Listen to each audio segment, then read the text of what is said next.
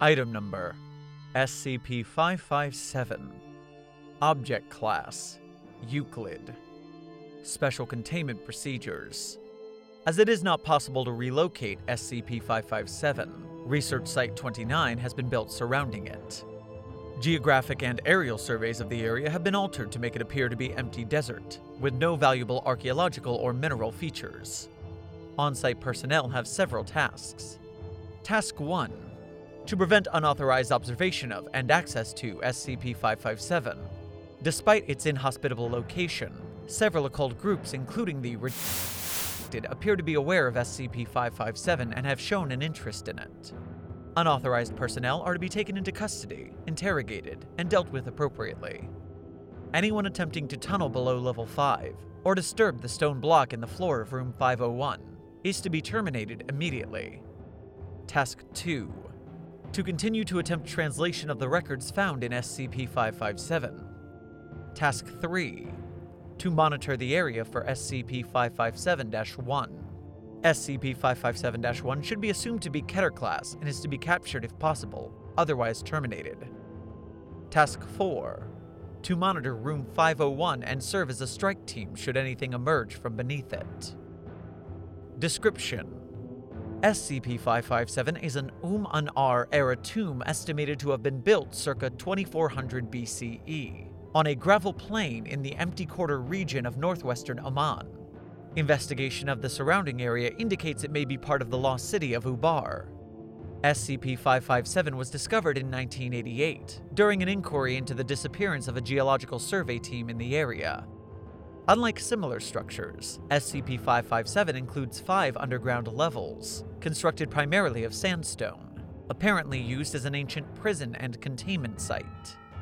Although living quarters and weapons for approximately staff and guards exist on level 1, the facility appears to have been slowly abandoned over the years and empty since circa 300 CE. Only two skeletons were found on level 1. A substantial library of records was found on level 1 in a number of ancient languages. Only the records in Egyptian and a final note left in Greek have been translated. Levels 2 and 3 are stated in the records to be a prison for, quote, heretics and sorcerers, but appear not to have been used for up to 1,000 years before the site was abandoned. Level 4 is described as, quote, a place for the abnormal. Skeletons resembling SCP and SCP have been discovered locked away in stone cells, confirming the intent of the structure.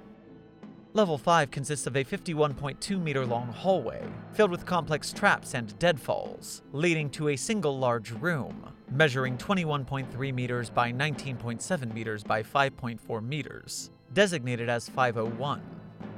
Although all of the traps appear to have been sprung or cleared, researchers should exercise caution. The door to room 501, anachronistically composed of Redacted. was found torn down from the inside. Based on the distribution of dust in this area, this event happened only approximately 20 years ago. In the center of the floor of room 501 is a partially buried 3.2 meter by 3.35 meter granite block, estimated to weigh 80,000 kilograms. The block is covered with untranslated runes. A similar, thinner block stands in the room and shows evidence that a living being, designated SCP 557 1, was chained to it, using chains from the same material as the door. No evidence of the continued presence of SCP 557 1 has been found.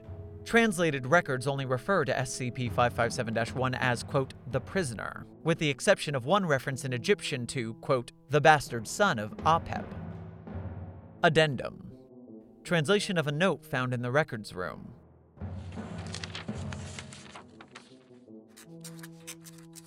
I will write in Greek, so that any learned man who finds this place will understand. I am the last of the keepers, and I will be dead soon. The sands are taking this place, and perhaps it is for the best. The prisoner must not escape, and the gateway to the Duat must never be opened. I do not think the gate can be moved, but who knows of the prisoner? Not even the gods could kill it, and it was only with their help that he was secured. Without the rituals, I do not know. Secure the door the best you can, and never move the stone.